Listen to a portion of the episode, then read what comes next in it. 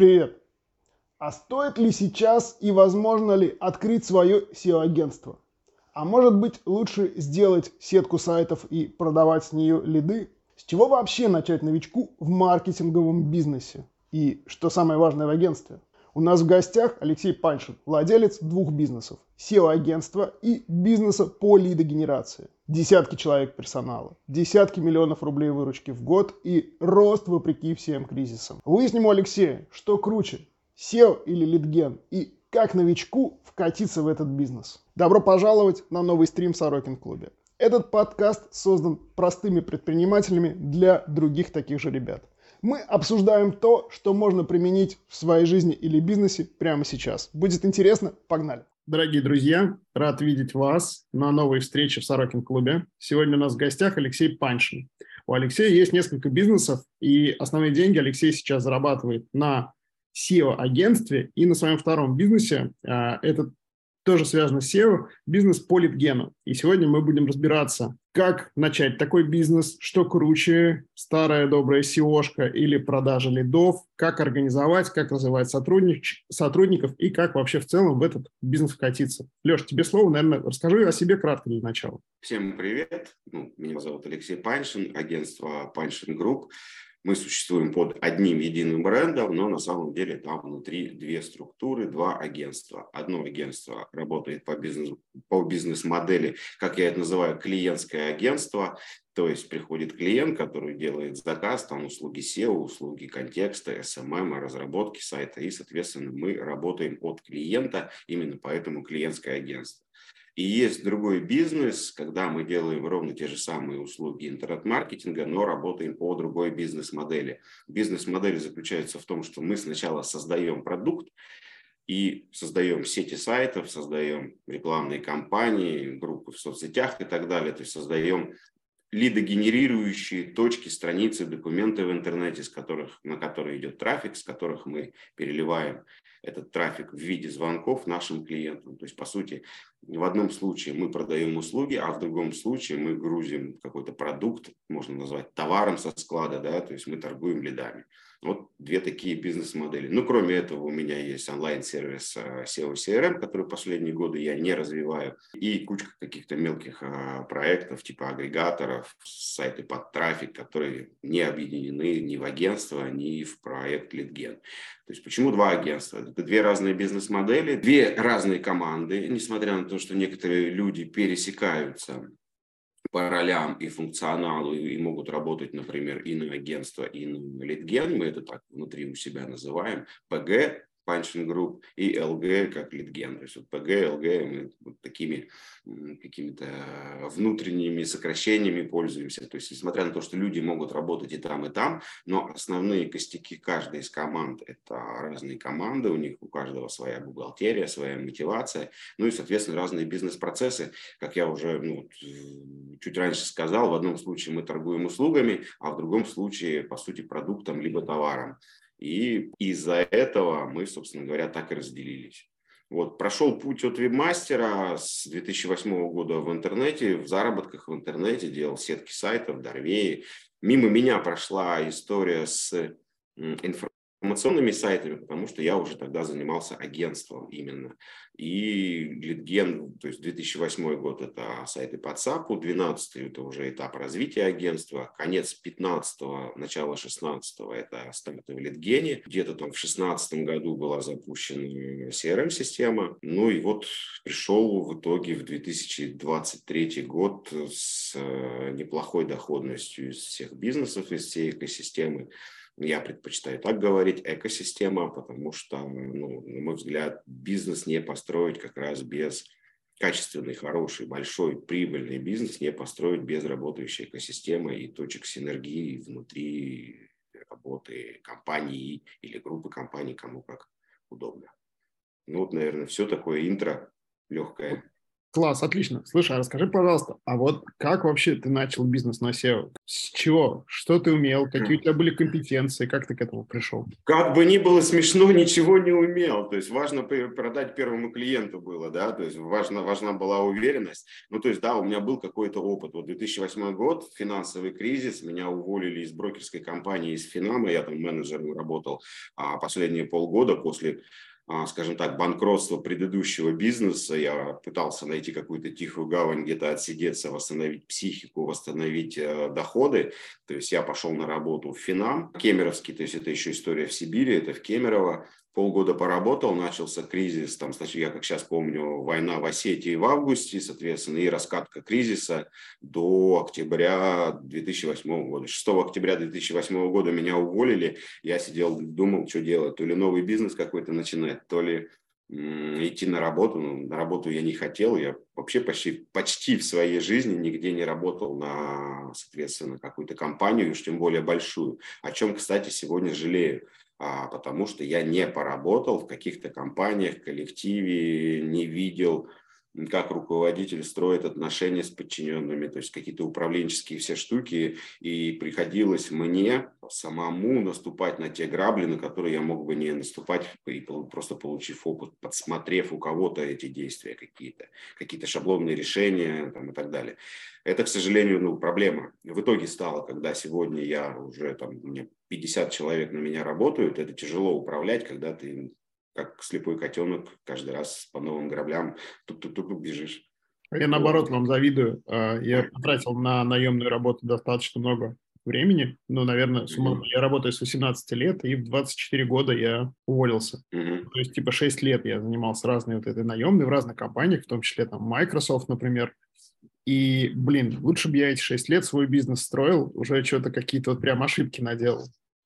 Но хорошо, ну, сегодня мы никогда не знаем, что на нас и когда повлияло. У каждого свой путь. Мы идем, собираем грабли, собираем ошибки. исходя из этих ошибок, выстраиваем какие-то дальнейшие свои действия. Мы никогда не знаем, а вот что будет, если, да, что было бы, если. У каждого свой путь и, и своя голова на плечах в принятии, изменениях и так далее. Отлично. Вот у тебя появилась в 2008 SEO-студия первые... Нет, нет, нет, нет, давай вернемся с самого начала. То есть давай. я вот в 2000, вот октябрь восьмого года, я сижу, соответственно, дома, не знаю, что делать. Начитавшись э, в интернете про интернет-заработки, соответственно, полез туда, но на самом деле я уже имел опыт продвижения. Я еще в Рамблере в 2004 году был какой-то краткосрочный период, у меня было увлечение какое-то, я там подвигал какой-то сайт. Да, у меня получилось. То есть тогда прям, ну, ссылками по каталогам прогнали, и все как бы на ура. Ну и ключей надо было, надо было напихать. Причем не спамно, а просто, ну, просто то, что мы сегодня называем, там, не знаю, тайтлы написать, метаданные заполнить. Этого было достаточно при каких-то ссылок с каталогах. То есть у меня примерное понимание, как э, работает SEO, как работает продвижение было, что такое торговля ссылками, я буквально за месяц до этого только узнал, ну и, соответственно, начал клепать сайты, и спустя там пару месяцев я уже ходил там, хвастался своим друзьям, типа 5 рублей в день на сайте я начал зарабатывать, и ну, кто-то смеялся, естественно, да, ну, типа, что, совсем дурак, что ли? Но, тем не менее, постепенно я строил эту сетку, увлекся дорвеями, что-то начало получаться, я понял, что я могу, ну и какие-то предприниматели рядом были, соответственно, я получил первого клиента. Очень прикольно то, что этот клиент до сих пор со мной. То есть, да, у него были, это уже другой бизнес, э, другой сайт, естественно. Да, были какие-то паузы на несколько лет, может быть, в отношениях, но вот сегодня активный проект моего первого клиента спустя почти 15 лет, он как бы есть. Мы буквально вчера разговаривали, мы можно сказать, дружим уже, потому что ну, давно вместе работаем. Вот, то есть это был какой-то один клиент, с которым у меня получилось. И дальше я начал строить партнерские отношения с, со студиями по разработке а, и был таким, скажем так, аутсорсером, фрилансером на удаленке, и это дало первый прям такой опыт уже именно коммерческого продвижения, потому что мне там, я ну, договорился с двумя студиями, и мне порядка десятка проектов передали в работу. Я там открыл ИП и сидел, всего шел сам по себе. И, собственно говоря, ну, развитие активно, активное развитие именно агентства и клиентского бизнеса. Ну, года, наверное, с 2012 прям так вот активно, в момент моего переезда из Сибири, из Кемерово в Москву, то есть я стал ближе к клиентам, к профессиональным клиентам московским, да, то есть я стал к ним ближе, у меня появилась возможность ходить на встречи, ну и через год, там полтора появился офис, еще один какой-то бизнес, там, страхового брокера пытались развивать, то есть быть посредником между желающими застраховаться, получить какую-то услугу страхования и страховыми компаниями. И да, он был прибылен какое-то время.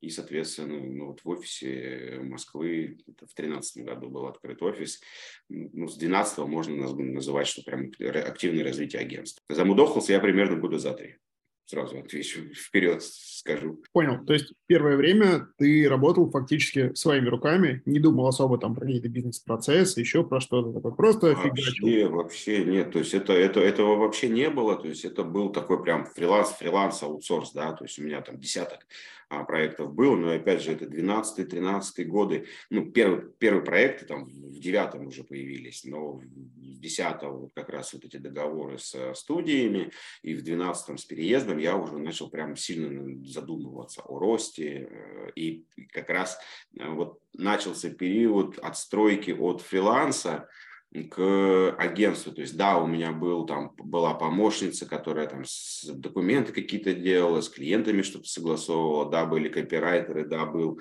была команда технарей, которые, на, которые уже меня аутсорсили, или я их как там правильно сказать. То есть на подряде сидели и делали какие-то правки. Команда уже была, и примерно вот э, несколько лет понадобилось мне на то, чтобы я устал, и в 2015 году уже активно, активно я начал нанимать, перенанимать людей, то есть отходить от модели, когда я и продаю, и SEOшу, у меня какие-то стажеры уже появились на SEOшников, то есть помогали мне ребята. То есть когда мы там пришли, за 15 проектов уже ушли, ну, стало уже мне лично тяжело, потому что я всем занимаюсь. То есть я и продаю, я и документы делаю, и с клиентами взаимодействую, ТЗшки пишу, тайтлы пишу, то есть ну, вот это все, оно уже, я начал уставать. И, естественно, у меня всегда так было. То есть каждый человек, он сам а, для себя ставит свои цели, свои задачи. Я всегда хотел большой бизнес. А, то есть меня не устраивает доходность э, бизнеса в 300 тысяч рублей. Ни тогда, ни сейчас. Меня не устраивает доходность в миллион рублей. Я хочу сильно больше. И вот тогда я еще думал о том, что на агентстве можно зарабатывать. Ну, я имею в виду сильно больше. Тогда это было... Короче, я даже не понимал, что это невозможно. Вот, вот так. Соответственно, постепенно у меня начали открываться глаза, и я захотел чего-то другого. И вот именно это переход, когда уже есть агентство, когда уже есть отдел аккаунтинга, их там у меня на тот момент было двое. Это вот 15 год, Москва. У меня уже есть сильный зам, сильный sales. У меня уже есть SEOшники, но я еще пока руководитель отдела SEO скажем так. И ну, вот такой важный был этап, когда я отдал руководство отделом SEO и, скажем так, начал постепенно уходить из SEO-шки. Это вот прям 16 год, наверное, может быть, 17 И я понял о том, что вот там те, тогда я, ну, 1200, наверное, получалось чистыми для Москвы, это мало. Я понял, что это тупик. Все. Слушай, у меня есть прям несколько вопросов. А кого ты первого нанимал и что ты первое делегировал? Вот э, на этапе, когда уже есть какие-то заказчики, есть поток денег, но ты уже не справляешься. И э, вторая часть этого же вопроса. А вот сейчас ты бы делал так же, если бы ты строил SEO-агентство? Я думаю, что эта информация будет полезна новичкам, которые, надеюсь, будут нас смотреть. Я мыслил как специалист, к сожалению. Э, я мыслил как специалист, и я пытался всегда усилять производство. Причем мы здесь можем говорить что я пытался сделать без оценки, хорошо ли я это делал или плохо. То есть, да, то есть как я мыслил, вот, вот это важнее.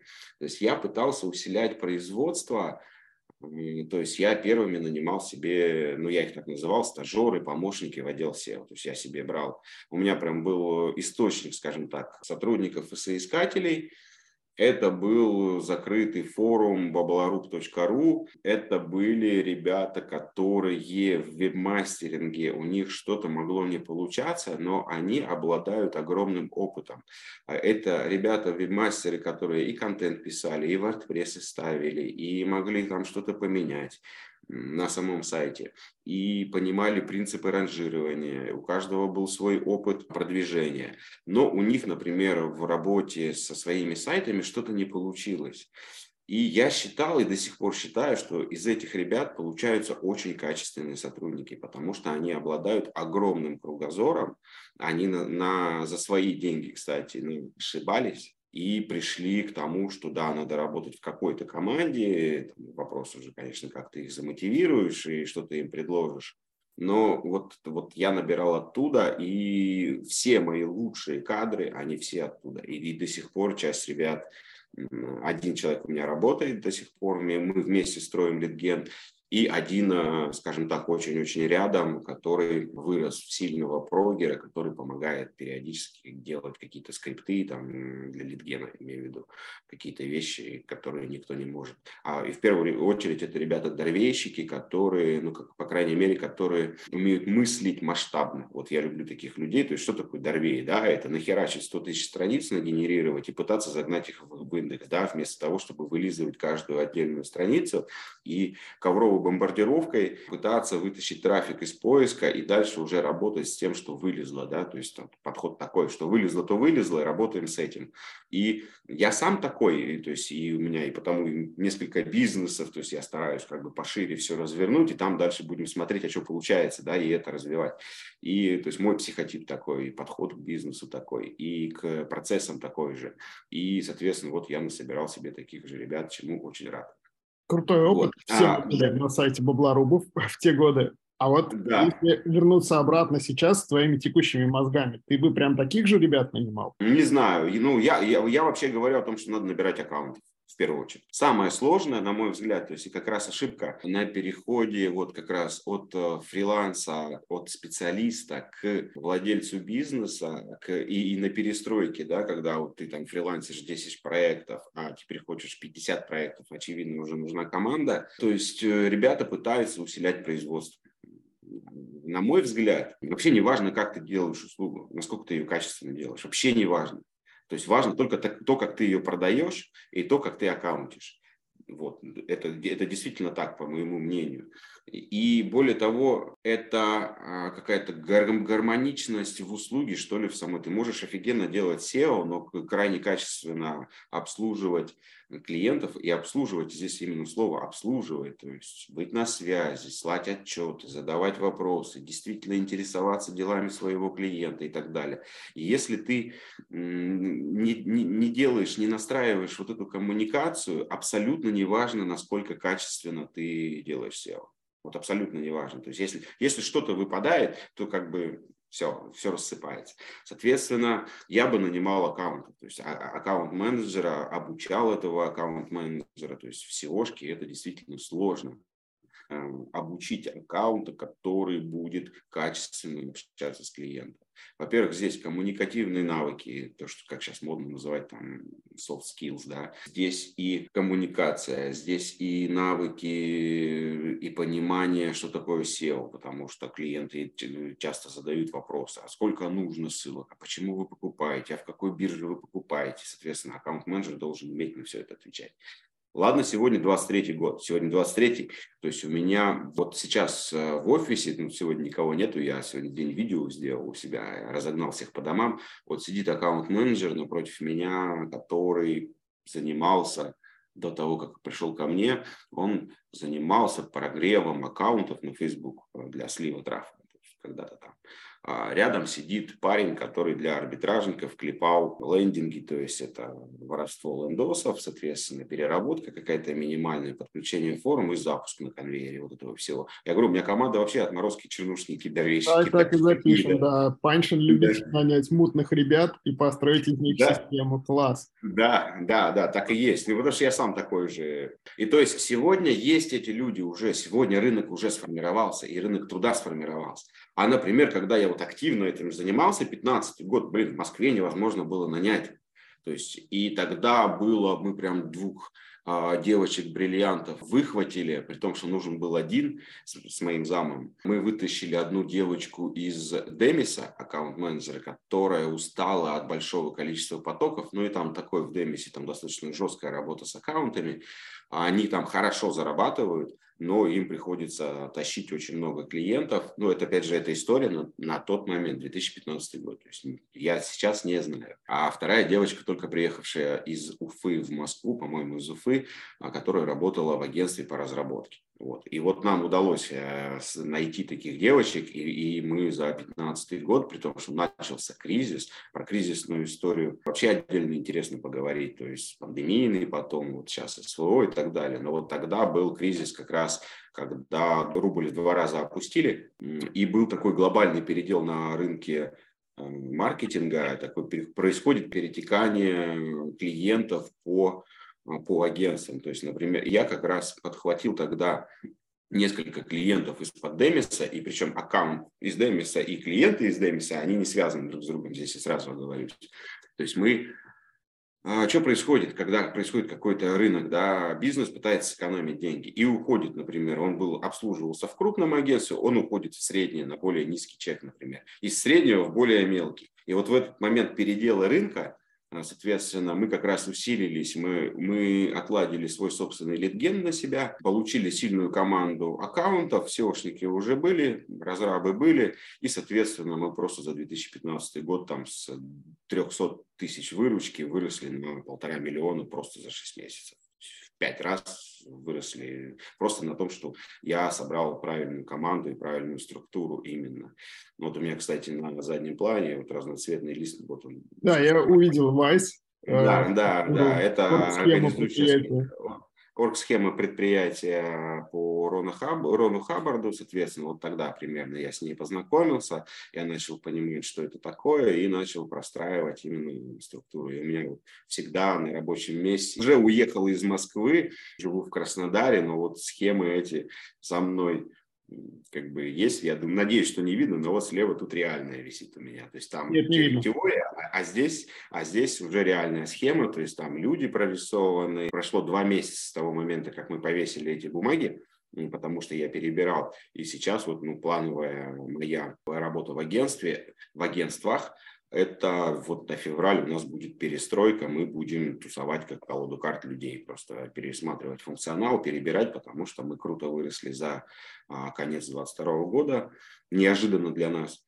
И нам нужны новые люди, и для того, чтобы нанять новых людей, нужно понять, куда девать старых. И здесь имеется в виду не увольнять. То есть мы как раз вот, если продолжать кризисную тему, с конца причем, то есть э, за 2022 год мы не потеряли, мы потеряли только одного сотрудника, которого бы мы не хотели терять то есть, то есть только одного. Двоих мы уволили, э, в марте месяце резали косты, а все остальное время добирали людей и, соответственно, шли с очень высокой нагрузкой на людей. Я, несмотря на то, что вчера на утренней планерке прям матерился говорил, да вы что, обалдели совсем, у вас с головой что случилось, почему перестали думать? Э, это я в агентстве ругался вчера. Но, несмотря на это, вот готовимся к дальнейшему росту, готовимся к сезону. Спасибо, что делишься. Очень крутой опыт, очень мотивирующий. Этот подкаст – часть Сорокин клуба. Для тех, кто с нами еще не знаком. У нас закрытый клуб предпринимателей. Безопасное пространство без хейта и душности. Наша задача – помогать предпринимателям становиться богаче. В клубе можно делиться опытом с единомышленниками и находить новых друзей и партнеров. А еще участвовать в мастер-майндах и наставничестве или просто приятно проводить время. Закрытый контент – важная часть клуба, но мы решили делиться лучшим из закрытого мы подготовили для вас подборку лучших клубных материалов о том, как делать бизнес на SEO, лидгене и маркетинге. Только практический опыт реальных людей. Забирайте в клубном телеграм-боте по ссылке в описании прямо сейчас раз уж затронули тему кризисов, давай ее, наконец, разговор не откладывать. Расскажи, а что вы делаете в кризисы? Как вы их вот вообще проживаете? Ну, во-первых, а, они все кризисы по-разному. То есть в 2015 году вообще как-то я его даже не заметил, я бы так сказал. Да, ну, рубль улетел вниз. Да, я ездил там как раз, э, как сейчас помню, евро 96 рублей, и я, и я гулял по Праге, мы с другом уехали на мой день рождения, конец января, уехали праздновать вот там на три дня. То есть и там евро по 96 рублей, ну вот только было не очень приятно, но кризиса как такового я не заметил. То есть я заметил именно всплеск от клиентской активности, вот то, что я назвал перетекание из агентства в агентство. Движение на рынке началось. А пандемия была страшная история. Э, это прям, то есть я месяц просто тупо бухал. То есть я вообще просто не знал, что делать.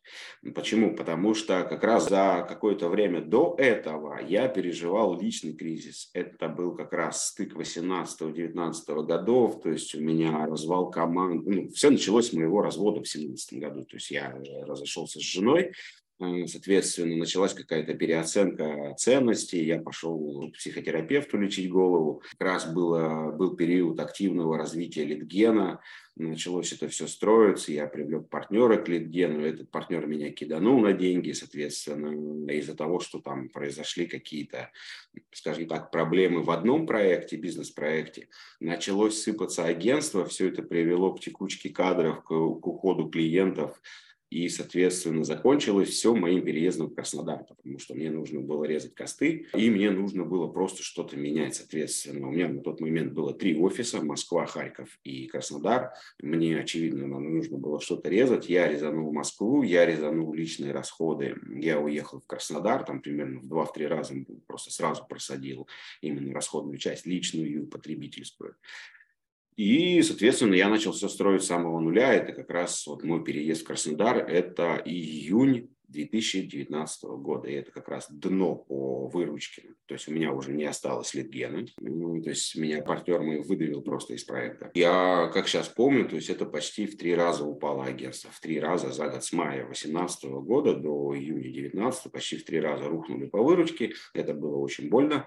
А, но это было дно, от которого я как раз оттолкнулся, приехал в Краснодар, пересобрал команду, и вот к марту пандемии я пришел уже восстановившись в два раза от дна, то есть почти отыграв все падения именно в агентстве, то есть я уже достаточно так спокойно, уверенно себя чувствую, и вот только-только ты вылез из кучи говна, вот голова у тебя показалась, и сверху бам, так прилетает пандемия, и ты сидишь и не знаешь, что ты делать. Страшная история была, я бухал, кризис. Соответственно, Отлично, так и Да, прошло, прошло время, то есть прошло время, пришло, прошло принятие ситуации, засучив рукава, начали работать. Что мы начали делать? Во-первых, резанули косты, то есть мы в агентстве, то есть мы резанули зарплатный фонд именно просто на 25%. А всех отправляли а, в неоплачиваемые отпуска, то есть по чуть-чуть, по несколько рабочих дней, то есть если у нас 22 рабочих дня, и, соответственно, нам нужно было, ну, то есть мы кого-то уволили прям сразу, и, соответственно, по-моему, по 10%, то есть по два рабочих дня мы просто из месяца людей выкидывали, давали как бы неоплачиваемый отпуск для того, причем всем поголовно, для того, чтобы держать экономику хотя бы в каком-то близком, близким цифрам около нуля. Вот, то есть это было общее решение команды. Режем так, всем безоговорочно.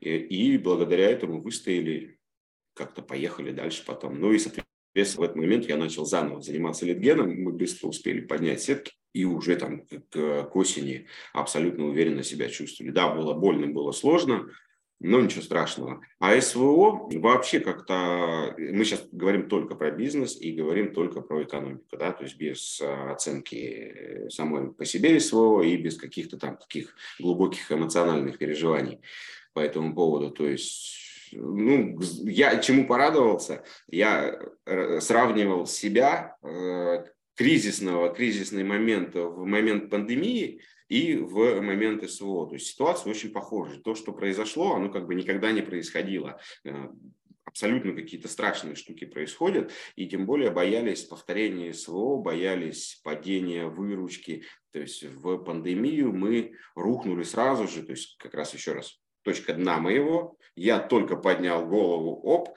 и вырулил все в плюс, и мы опять там на 37, по-моему, процентов, ну почти 40 процентов мы упали. То есть опять улетели в минус, и я сидел, думал, что делать. Ничего не придумал умнее, как делать литген, опять уже самому. Ну и, соответственно, пришли в СВО. За неделю я собрался. 24 февраля началась СВО. 2 у меня за, за, чуть ли не за месяц были куплены билеты в Сочи на футбол.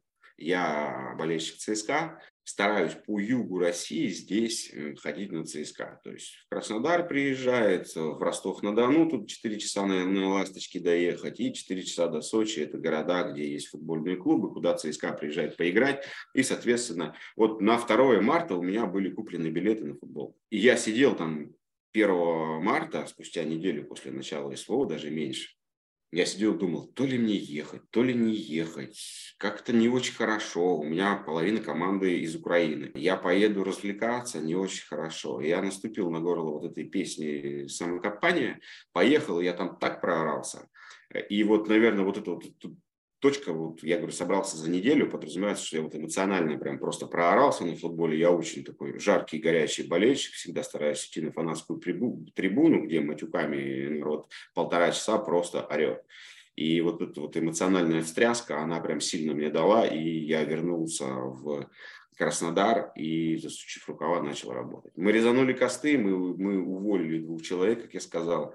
Мы потеряли руководителя отдела SEO, это вот того, кого мы не хотели терять.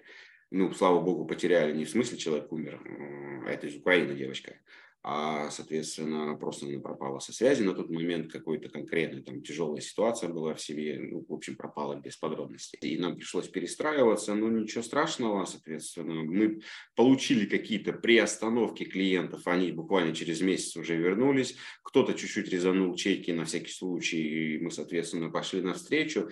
Нам сильно помогло например, мартовскую экономику удержать в нуле, а то, что, опять же, без имен, достаточно крупное агентство осталось без производственной базы, я думаю, что ребята в рынке понимают, о ком идет речь. То есть крупное агентство осталось без производственной базы в результате СВО, и человеку пришлось раскидывать свои объемы, подписанные контракты между подрядчиками. Соответственно, мы отдали там по себестоимости часов, наверное, 300 сотрудников на выполнение тех заказов. Полтора месяца мы проработали, пока э, руководитель пересобирал команду в России производственную. Мы их, мы их поддержали, а они нас поддержали деньгами. И, соответственно, с мая мы уже выправились, и вся экономика поехала дальше. Больно было в Литгене в этом году, потому что отключился Google Ads, и мы потеряли почти 70% трафика. 70% выручки. То есть мы там в проекте Литген с 2 миллионов упали просто на 600 тысяч, просто вот в моменте, бам, и все. Вот это было больно. И мы там быстро перестроились на SEO-шку, на SEO-трафик. Были старые какие-то сайты уже готовые, мы что-то подшаманили, так звезды сошлись, опять же, из Гугла ушла Google Ads, трафик э, стал больше на SEO-шных сайтах, и мы там стали зарабатывать больше. Если мы на например, контекст нам давал и дает в литгене. Объем, но там не такая большая именно в абсолютном значении прибыль, да, ну а прибыль она вся в SEO-шке. То есть одновременно выросла SEO-шка, при этом мы потеряли низкомаржинальный контекстный трафик, но в рублях, в абсолютных значениях выручки сильно потеряли, но в прибыли не очень. И ну, просто перестраивались в течение года, но к концу года мы все отыграли в SEO-шном трафике. Отлично. Вот так переживали кризисы с кризисами разобрались. Ты сказал, mm-hmm. что до каких-то интересных тебе цифр SEO-агентства вырастить невозможно. Почему? Ну, я говорю про цифры там, 5-6 миллионов рублей чистой прибыли владельцу. Ну, для того, чтобы это было, то есть должно агентство быть в 50-60 миллионов. Э, ну, соврал, наверное, ну, пусть будет хотя бы 30-40. Ну, да. Ну, не верю я. То есть ни у одного человека, который э, в восьмом, девятом, десятом году начал заниматься агентским бизнесом, это не получилось. Не знаю почему. Ну, то есть это не масштабируемый бизнес. То, то есть ни, ни у кого не этого не получилось. Угу. То есть ты делаешь такой эмпирический вывод, что ни у кого не получилось, значит, как бы, наверное, вы тоже не затащите, просто, ну, потому что такая статья. Леш, а я себя думаешь? считаю, я честно скажу, охуенно умным человеком. У меня это не получилось. Там, у Димы Шахова это не получилось. У, других, там, у Ильи Русакова не получилось. У всех тех ребят, с кем мы одновременно примерно начинали, не получилось. То есть нет таких цифр. Цифры ну, в 10 раз меньше. Да, я тоже вижу, что ребята выходят там на 3-4 миллиона выручки и, ну, типа там, в зависимости от модели, не знаю, от 300 до 800 чистыми. Но да. вот типа на миллионы, а тем более там на 5-6 на миллионов никто не вышел. Никто и не это вышел, непонятно да. до сих пор почему. А... Ну, потому что это невозможно. Нет, почему невозможно? Что ограничивает? Хорошо. А, ну, я, давай поговорим, давай порассуждаем на это. Давай. То есть, если мы говорим о том, что агентский бизнес а, не масштабируем до этого уровня, он так невозможно его развивать. Во-первых, почему? Потому что, опять же, при этом у нас есть перед глазами крупные агентства, есть Кокос, Дэвис и так далее, там, Мингейт. То есть у них цифры и побольше, чем эти, да. Во-первых, эти ребята раньше начали раньше начали, успев сформировать, собственно говоря, команды и бизнес-процесс. мы уже на меньшем уровне. Во-вторых, мы все идем, я уже об этом частично говорил, со взглядами специалистов. То есть вот когда мы не, не понимаем вот этого, вот этого, то мы делаем, работаем только в одном подразделении. Я сейчас для аудитории поясню, что такое схема предприятия. Предполагается, что предприятие, растущая компания, она как э, маленький ребенок. Вот я думаю, что у большинства слушателей есть дети. В процессе роста ребенка его нужно, не знаю, научить плавать, научить ходить, научить говорить, рисовать, писать, э, писать грамотно, развивать какие-то творческие там спортивные направления и так далее. То есть развивать ребенка, исходя из массы массы и комплексного развития всего. Когда мы говорим о развитии бизнеса, многие ребята совершают ошибку и упарываются только в одну стезю в какую-то. То есть, а в компании, в любой компании существует э, и, и должно существовать семь, скажем так, сфер жизнедеятельности этой компании. Первое – это администрация и управление. Второе – это персонал, работа с персоналом, то есть э, отдел кадров по советскому, по нашему, так сказать, понятному. Есть отдел продаж, который может состоять из фактически отдела продаж и отдела аккаунтинга, как обычно это в агентствах бывает.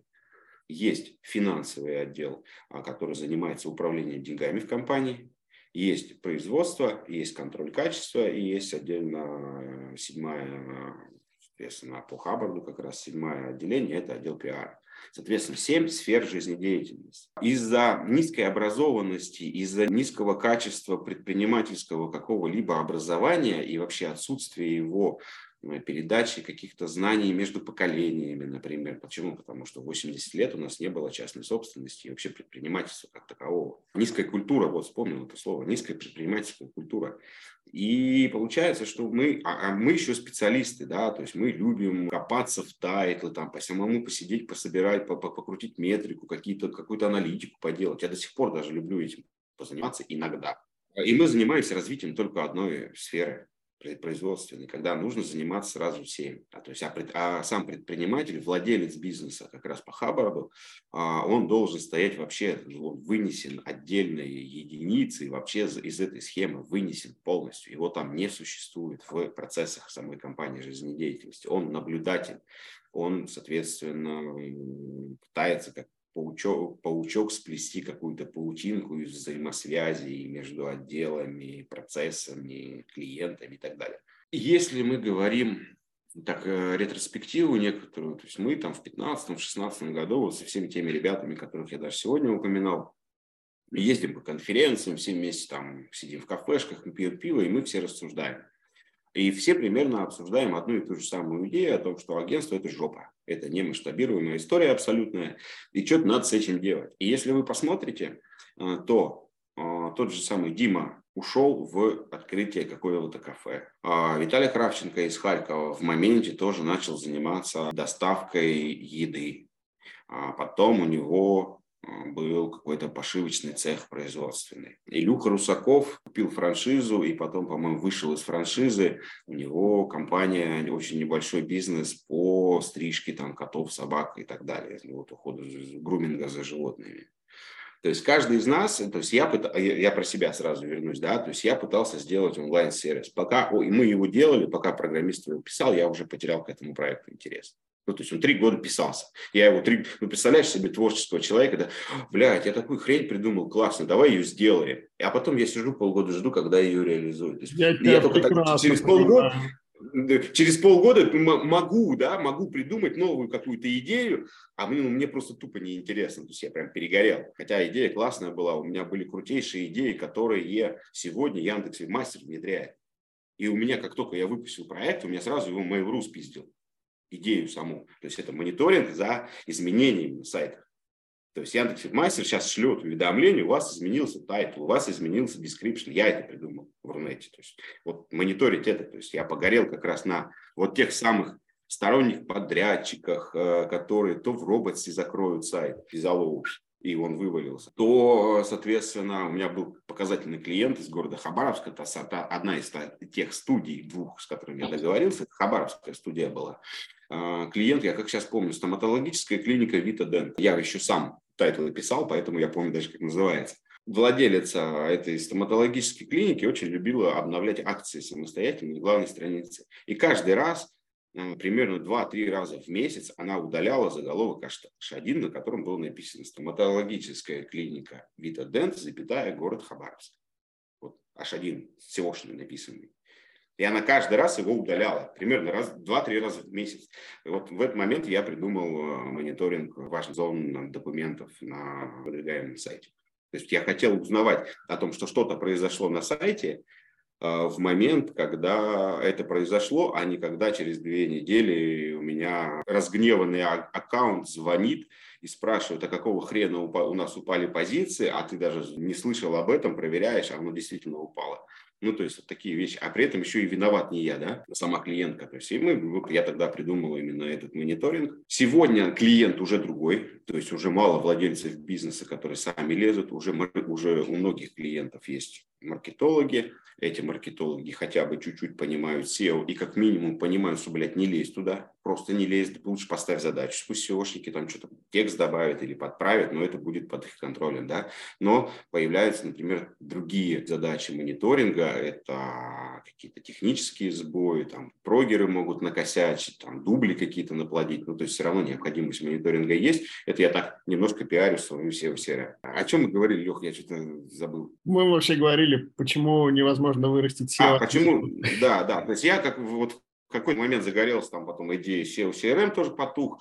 И в итоге я ушел как раз в литген. Я ушел в литген, то есть в другую бизнес-модель. Мне раз, показалось, что... Как раз мой модель... следующий вопрос. Когда да. и почему появился литген? 15 год. 25 декабря 2015 года был зарегистрирован первый домен. Я почему помню? Потому что это день рождения моего отца, 25 декабря, и, соответственно, я в этот день зарегистрировал свой первый домен. Э, ну, так получилось, что пришел клиент, будущий клиент, будущий партнер, который выкупал лиды, пришел и говорит, Леша, у меня есть бабки, я понимаю, что ты понимаешь в SEOшке, давай я буду инвестировать в тебя, в развитие сеток, соответственно, по модели лидгена будем работать. То есть он мне просто дал деньги вперед по сути. То есть он мне дал деньги вперед, я на эти деньги нанял команду, мы сделали сетки. Другое дело, что да, с этим партнером мы достаточно быстро расстались через год примерно. Это такие рабочие моменты, там не договорились по ценам и так далее. То есть а, мы расстались, но уже была к тому моменту сетка сайтов порядка 150 штук, и мне на первом этапе показалось это очень крутой идеей.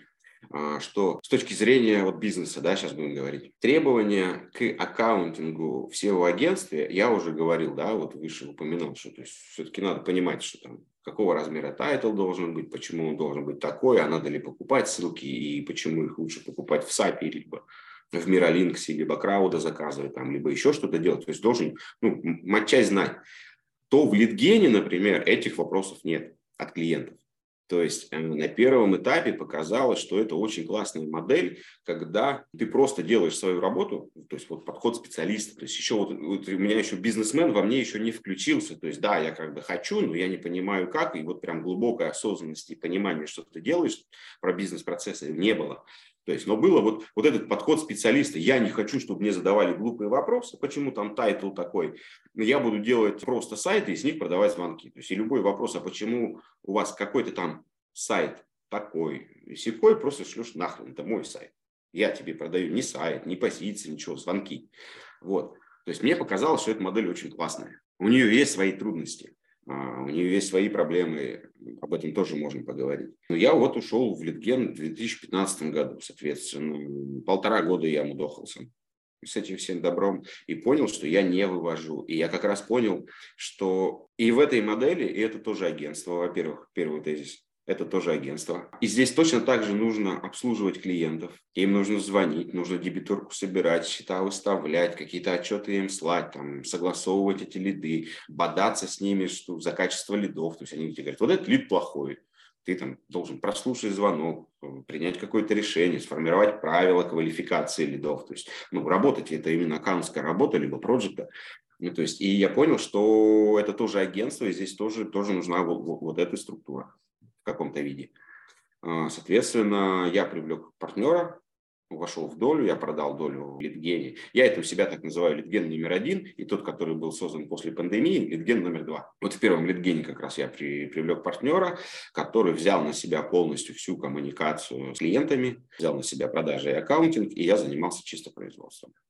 Вот, и, и постепенно все поехало, плюс на все на это мы заняли денег достаточно много на развитие и в моменте, там вот, этап быстрого масштабирования сетки, то есть мы за полгода сделали больше там, тысячи сайтов. 6 месяцев, то есть мы делали, ну там на этапе, то есть мы какое-то время разгоняли, да, конвейер производства, но вот на финальном этапе, когда максимальный был рост, это февраль, март, апрель и май 2018 года мы делали по 200 сайтов в месяц. То есть это человек 80 копирайтеров сидело.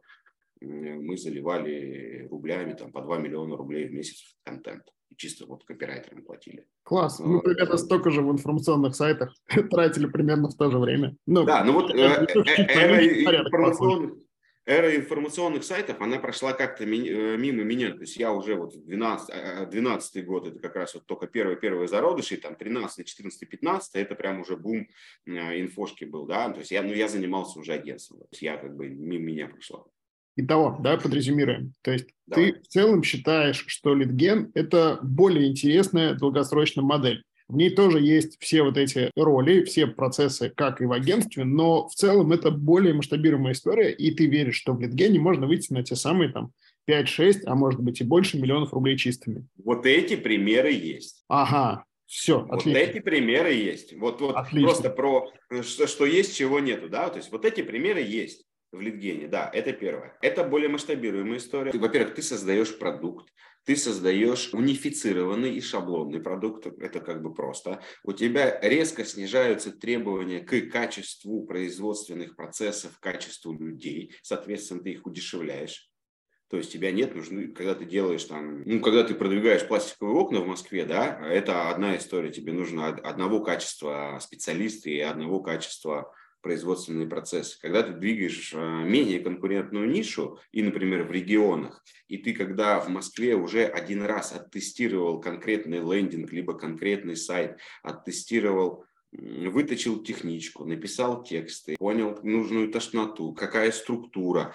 Когда у тебя есть опыт продвижения условного ремонта стиральной машинки в Москве, да, ты просто в регионы раскатываешь ровно то же самое, и основная твоя затратка как раз на контент уникальный. Мы и это тоже придумали, как, как бы не платить 2 миллиона рублей. Я вот два месяца заплатил по 2 миллиона рублей, как охуел от количества цифр. И, и, и мы быстренько написали генератор за 20 тысяч рублей мы написали генератор контента. Мне два раза хватило заплатить вот этих цифр, чтобы больше этого никогда в жизни, даже, чтобы, даже чтобы в голову не пришло 2 миллиона рублей укопать э, в контент. То есть тогда можно было вот здесь в Краснодаре купить двухкомнатную квартиру за 2 миллиона рублей, нахрен оно мне надо. Я прям тут на фоне ржу в голос, это прям серые схемы, это твое вообще, прикольно. Я совсем не такой, и тем интереснее мне с тобой разговаривать. А расскажи, пожалуйста, про вот в целом да, я резюмирую про агентство. Давай. Секунду, прости секунду, я резюмирую про агентство, а, про литген и про... То есть основная идея литгена как раз это в создании э, суперкачественного сайта, который мощно конвертит. Ты его один раз тестируешь, один раз вкладываешь свои трудозатраты, трудозатраты маркетолога, сильного SEO, SEOшника дорогого, но один раз, а потом масштабируешь опыт. Именно поэтому у ребят, кто пытается заниматься лидгеном и хвататься за все подряд, аналогично подходу клиентского агентства, когда пришел клиент, я хочу лиды там на ремонт стиралок, окей, начинаем лид. Я хочу лиды на ремонт заборов, вкладку фундамента или еще какие-то услуги, неважно какие сейчас. И человек начинает метаться. То есть и каждый раз ты делаешь ровно то же самое, что делаешь в агентстве и делают, делают ребята в агентствах, но только без денег. То есть это жопа полная. А когда наоборот история, когда ты качаешь экспертность свою собственную, не в смысле личного бренда, а понимание, как работает ниша, какая там семантика, а что конвертит, что не конвертит в контексте. Когда ты получаешь успешный опыт и его потом масштабируешь, но для масштабирования у тебя как раз здесь нужен уже сильный отдел продаж. То есть производство ты сделал, теперь тебе надо продать свой экспертный опыт в нише. И получается, что масштабироваться тяжело, но реально. Но если ты умеешь продавать или строить отдел продаж, это вот ключевое отличие от э, клиентского агентства. То есть там ты хватаешься за все подряд, лишь бы тебе заплатили вообще. А тут ты работаешь, и клиенты, кстати, вообще мечтатели дофига. Клиенты приходят в Литген, буквально вчера мне какой-то молодой, так сказать, человек звонил, рассказывал, какая у него крутая бизнес-идея заниматься дропшиппингом с зарубежных сайтов, куда тяжело сейчас заплатить обычному человеку. Ладно, мы-то айтишники, мы тем более чернушники, мы привыкли обходить разного рода препоны на своем жизненном пути, а обычные-то люди, как бы им тяжело заплатить э, за Zoom, там, покупку на eBay и так далее. И вот ребята занимаются и говорят, давайте вы будете нам блить лиды, а мы вам платить по 300 рублей за клиента. Я говорю, и в жопу. Второй раз за интервью я ржу голос, я тут выключаю звук, чтобы тебя не перебивать. Очень прикольно. Ну, то есть, да, то есть, ну, клиент не понимают, и ребята, кто пытается делать литген, этого не понимают, что ну, есть, берешь нишу, качаешь в ней экспертность, вытачиваешь, все, и просто масштабируешь. Но тогда надо продавать. И как бы, ну, я, собственно говоря, этому, это у себя на курсе литген и, и доношу ребятам о том, что стройте, стройте бизнес. Очень крутая. Вот, ответ на твой вопрос, надо ли заниматься агентством или литгеном, сегодня, я думаю, и отвечаю, нужно иметь оба бизнеса, потому что очень прикольная получается экосистема. Клиент приходит, и, и ты его полностью перевариваешь либо по одной модели, либо по другой. Очень частая история, что клиенты из литгена приходят в агентство и заказывают дополнительных какие-то услуги, это очень круто и очень классно, потому что ты не тратишь бабки на привлечение лида.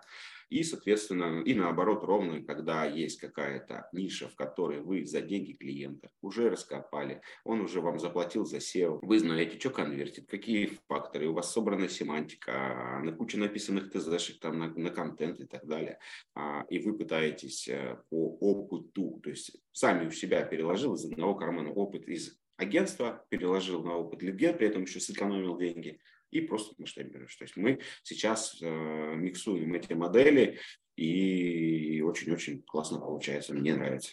Очень крутая идея. Прям, мне кажется, вот ради последней минуты, только если бы осталась только она одна, можно было бы затевать это интервью. Леша, спасибо. Это для меня прям очень новая точка зрения, очень классная, что можно, ну, как бы переливать опыт из одного в другое и взаимоусиливать вот эти два бизнеса. Я, если честно, никогда с этой точки зрения не думал, хотя в свое время у меня была SEO-студия, а сейчас есть маркетинговое агентство. Расскажи, пожалуйста, вот для новичков, я все-таки надеюсь, что наше видео буду смотреть, и новички тоже. Как устроена бизнес-модель Литгена? Что вы делаете? Кто в какой момент платит? Как вы контролируете хороший продукт, нехороший? Там, типа оплата за звонок или еще что-то? Вот это вот все. Я думаю, что вы кучу шишек, и вот именно ваш опыт, к чему вы сейчас при, прийти, поэтому интересен. Во-первых, я веду YouTube-канал про Литген, где я как раз отвечаю на какие-либо вопросы. Мы ссылочку укажем и ребятам покажем. То есть, кто интересуется литгеном, пожалуйста. Плюс у меня телеграм-канал по этому же поводу. Я стараюсь быть максимально открытым. Как работает бизнес-модель литгена? Ну, я уже сказал, да, то есть мы работаем со своими сетями сайтов. То есть э, модель, когда приходит клиент, говорит, лейте мне трафик на мой сайт, а я вам буду платить за лиды, это все-таки какая-то модель перформанса, так называемого перформанс-агентства, когда вы работаете с клиентским сайтом. То есть мы, когда мы работаем с, лида, с лидгеном, мы подразумевается, что первое, мы работаем со своими площадками. Это первое. То есть необходимые определенные инвестиции на создание этих площадок. Какие они могут быть? То есть, а, опять же, источников трафика масса. Лидген, он похож очень на то, что называется в нашей среде арбитраж. То есть, что такое арбитраж? Это покупка трафика, например, ну, зачастую в социальных сетях, либо в директе, и слив ее на лендинге партнерских программ. Соответственно, купил трафик за 100 рублей, продал в виде лидов за 300, ты 200 рублей заработал. То есть, вот такой арбитраж. Литген – это примерно то же самое. Но арбитраж по устоявшейся, так сказать, терминологии и традициям – это обычно серые какие-то вещи. Вот эти вау-товары, увеличители писек, там, зеленый кофе и прочее, прочее лабуда. Это такие вот, ну такая серенькая, считается серой какой-то историей. Сейчас там, понятно, бум на гэмблинг, на гэмблинг всегда бум, крипта, какие-то там серые вот эти оферы, ребята все там. А в коммерческих историях, то есть именно коммерческого бизнеса, реального офлайнового бизнеса, это почему-то вот так называется литген. То есть, ну, так общепринято. То есть, опять же, первое, мы работаем с собственными сайтами, с собственными площадками, с собственными аккаунтами там, в Авито, в Директе и так далее. То есть нам нужны сайты, и нам нужен трафик на эти сайты. Трафик мы можем взять в Директе, раньше в Google Ads, Target э, и, собственно говоря, SEO. Если мы покупаем трафик, то это вот прям классика, арбитраж, да, то есть здесь важно выкрутить конверсию и понимать, с кем ты конкурируешь. Здесь есть сложности. Первое, тот же самый бизнес, который у вас покупает, либо хочет покупать лиды, скорее всего, сидит в директе. Соответственно, цену лидов в директе он себе представляет. Лид на ремонт стиральную машинку в директе стоит 800 рублей за 1600 он у тебя покупать не будет, потому что он знает, что в директе этот лид стоит 800 рублей, понимаешь, да? Соответственно, твоя задача э, что-то сделать, чтобы ты покупал дешевле, чем 800 рублей. И ключевой здесь вопрос, а как ты это можешь сделать? Как ты думаешь?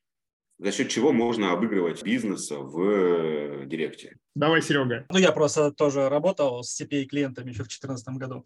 Ну, первое, во-первых, это конверсия своей площадки. Почему вы работаете со своими площадками, скорее всего. Во-вторых, это стоимость трафика. Ну, это понятно, что контекст уже подойдет хорошо, если у вас контекстовок, ну, директовок лучше, чем у клиента, что зачастую тоже нормально и бывает практика. Ну, либо правильно вы упомянули канал от SEO, либо в некоторых сферах, наверное, и SMM сыграет, если группы какие-то вести. Ну, все правильно. Правильный ответ был сразу с летом, за счет конверсии. Именно поэтому я говорю, одна ниша и экспертность в ней. Когда ты понимаешь, что конвертит, а что нет, тебе не надо делать экспериментов никаких, когда ты выходишь в новое гео, например. Ты просто мусорную семантику сразу убрал и запустился. То есть за счет конверсии. То есть и основной упор как раз кругу это конверсия, конверсия, конверсия. Но тут бывают приколы. Я сейчас расскажу шутку, чтобы поулыбались. Второй литген. Я привлекаю там субпартнера, ну, скажем так, вебмастера. Я говорю, вот, пожалуйста, вот клиенты, лей трафик, поехали. Начинает лить, какой-то лендинг он где-то взял, там, льет, нормально, все, прибыля есть, ну, математика сходится, все хорошо. Я говорю, а где лендос-то взял? Он говорит, в Гугле скачал. Я говорю, смысле? Скачать лендинг, ремонт айфонов. 8% конверсии. Блять, сажусь я маркетолог.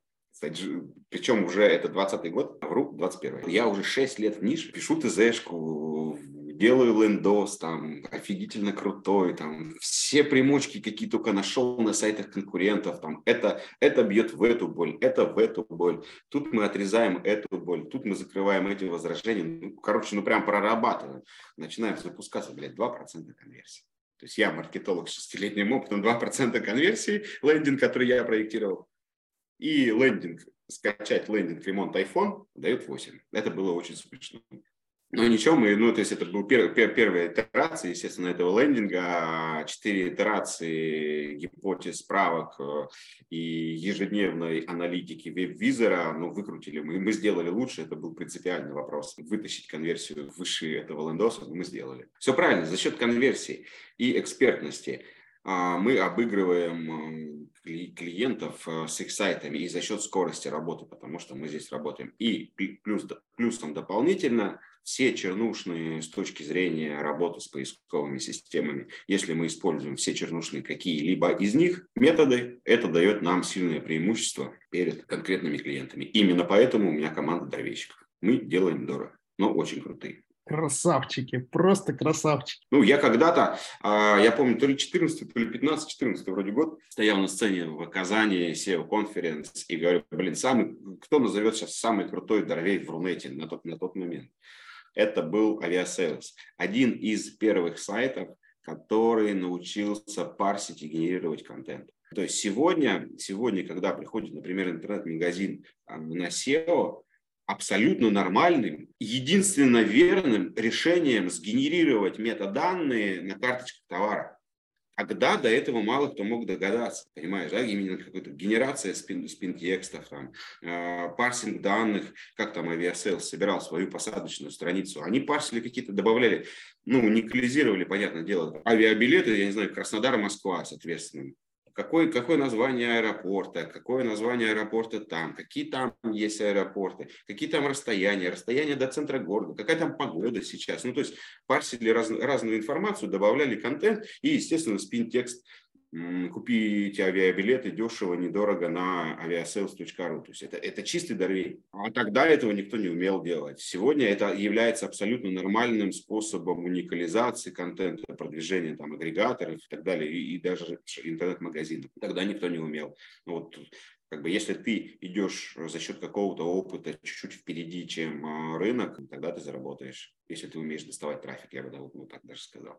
Так, мы говорили что-то про лидген, был какой-то вопрос. А, вот, хорошо, есть сайт, есть трафик. Дальше что? Дальше нужен партнер, который будет его выкупать, этот трафик. Соответственно, с партнером оговорены, оговариваются какие-то правила квалификации. То есть, ну, я приведу прям конкретный пример, да, то есть по, мы основной трафик имеем в нише ремонта техники, который делится на два сегмента. Это выездные и на два сегмента и интента, и это два разных партнера, два разных клиента. Несмотря на то, что кажется, что ремонт там стиральной машинки ремонт э, телефона, ну как бы понятное дело, что там отличается какими-то нюансами и, и так далее, но суть-то одна, оказывается конкретная услуга. Но интенты разные и, собственно говоря, разные сегменты бизнеса. Почему? Потому что одна часть оказывает на выезде услуги, потому что никто не везет стиральную машинку в сервисный центр. А телефон везут в сервисный центр, отдают и стараются его забрать. А, еще раз, два сегмента. И у нас есть отдельные каждый, в каждом сегменте свои правила квалификации лидов. Что есть лид, что не есть лид. Ну, во-первых, понятное дело, география. То есть это четко оговорено, что пользователь должен там быть собственно говоря, в городе присутствии. Иногда в сложных случаях, сложные случаи – это Москва и Московская область, и Санкт-Петербург, и Ленинградская область. И иногда есть свои сложности и свои прям уникальные истории, что мы, например, из Химок трафик берем, а из Люберец не берем. То есть это, это все проговаривается с клиентом, мы оговариваем это, соответственно, заужаем гео в э, контексте.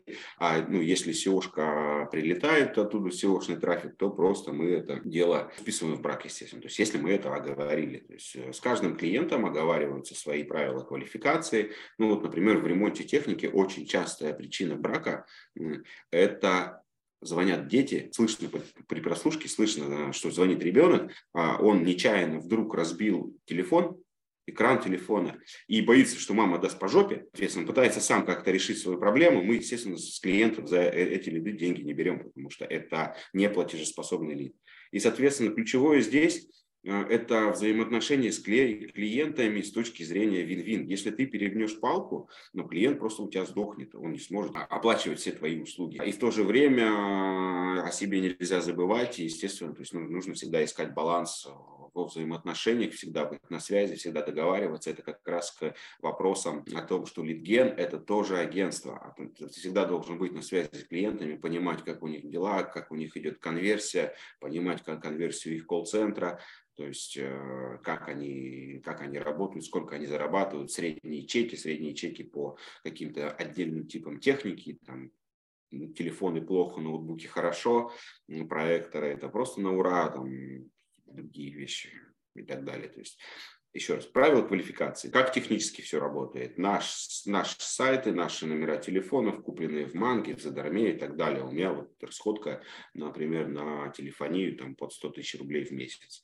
Именно на аренду номеров и на, на сами звонки. Технически как? То есть ну, пока мы работаем руками. То есть вот э, тут надо понимать, то есть это не идеальная история. Есть ребята, у которых все очень круто сделано. То есть первое, с сайтов летят заявки либо в CRM-системы, либо на почту клиентам. Мы все тарифицируем сейчас, учитываем самостоятельно на основе, там, грубо говоря, копии писем сами себе в почтовый ящик а, разбрасываем по определенным меткам в письмам, сортируем папкам, и аккаунт-менеджер просто в раз в отчетный период просто открывает почту, видишь по этому потоку, потоку у нас было отгружено столько-то лидов. Что такое поток? Поток – это группа сайтов, либо лендингов, либо там еще чего-нибудь. То есть поток – это вот просто поток лидов. Они все имеют порядковые номера, закрепленные за конкретными клиентами. Ну, например, группа сайтов в Краснодаре, сетка сайтов там, по ремонту мелкой техники, гаджетов, электроники, называется КРД-1, принадлежит такому-то партнеру. Соответственно, все там нумеруются.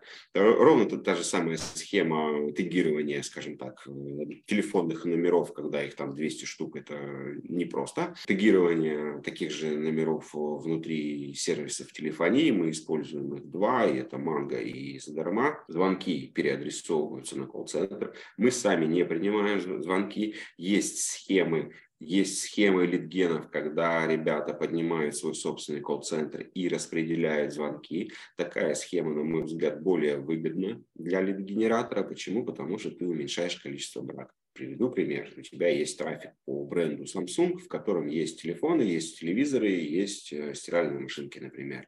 А как это обычно бывает, клиент, который ремонтирует телефоны и ноутбуки, он не принимает, например, стиральные машинки. Соответственно, по этому потоку у тебя лид, пролетевший стиральная машинка Samsung, получаешь брак.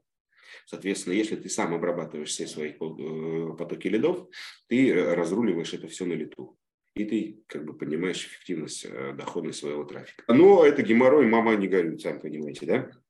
А как обычно значит, еще и бывает, мы же SEOшники, мы специалисты, мы не хотим уметь строить колл-центры, мы не хотим писать людям скрипты, мы не, не хотим собеседовать операторов, будь они все прокляты. То есть это вот такая история, то есть это наш взгляд. Еще раз, мы работаем по модели, когда мы напрямую на колл-центр клиента шлем. Соответственно, мы занимаемся так называемой, я это так называю, постобработкой лидов. То есть у меня отдел продаж и аккаунтинга состоит из три аккаунт-менеджера, один старший, и группа так называемых слухачей. То есть это те ребята, которые собирают для аккаунт-менеджеров вручную из вот этих почт, аккаунтов телефонии, вручную собирают отчеты. Они прослушивают звонки, собирают Google таблицы, типа 18, там, 19.01, 12.18, звонок, там, ремонт э, телефона Samsung, то есть они собирают вот эту статистику все. А аккаунт-менеджеры тарифицируют в соответствии с прайс-листом, оговоренным с клиентами, и выставляют что Клиент может оспорить какой-то лид, естественно, там, позвонил ребенок там, или еще что-нибудь. Там не то гео, например, пролетело, это часто бывает. Клиент оспаривает, они согласовывают. На обы... Вот в нише ремонта техники, например, общепринято, что у клиентов, у партнеров у наших есть колл-центры и есть отдельные чуваки, которые занимаются обработкой, согласованием трафика а, от лидогенераторов. То есть это прям устоявшаяся уже схема. То есть те ребята, которые покупают трафик на миллионы рублей, они, у них отдельные аудиторы, которые сидят только этим занимаются. Вот, соответственно, две, вот, вот связка аудитор и на нашей стороне аккаунты, и они все вместе разруливают все вопросы. Потом клиенты платят. Ну вот как бы так бизнес-процессы и выглядят. То есть если в э, клиентском агентстве тебя спрашивают, какого хрена вы тут title ы написали 160 знаков, а в Литгене они только, только и делают мозги и вопросами, дайте нам больше трафика. Все. Звучит как мечта. Казалось бы. У каждого предпринимателя должен быть расчетный счет. Кому-то важно, чтобы было удобное, классное приложение для управления. Кому-то нужна человеческая техподдержка в режиме 24 на 7 без надоевших чат-ботов. Кому-то бесплатная проверка контрагентов или бесплатная бухгалтерия. Кто-то хочет выводить 700 тысяч на карту физлица без дополнительных комиссий, а кому-то важен хороший процент на остаток на счете.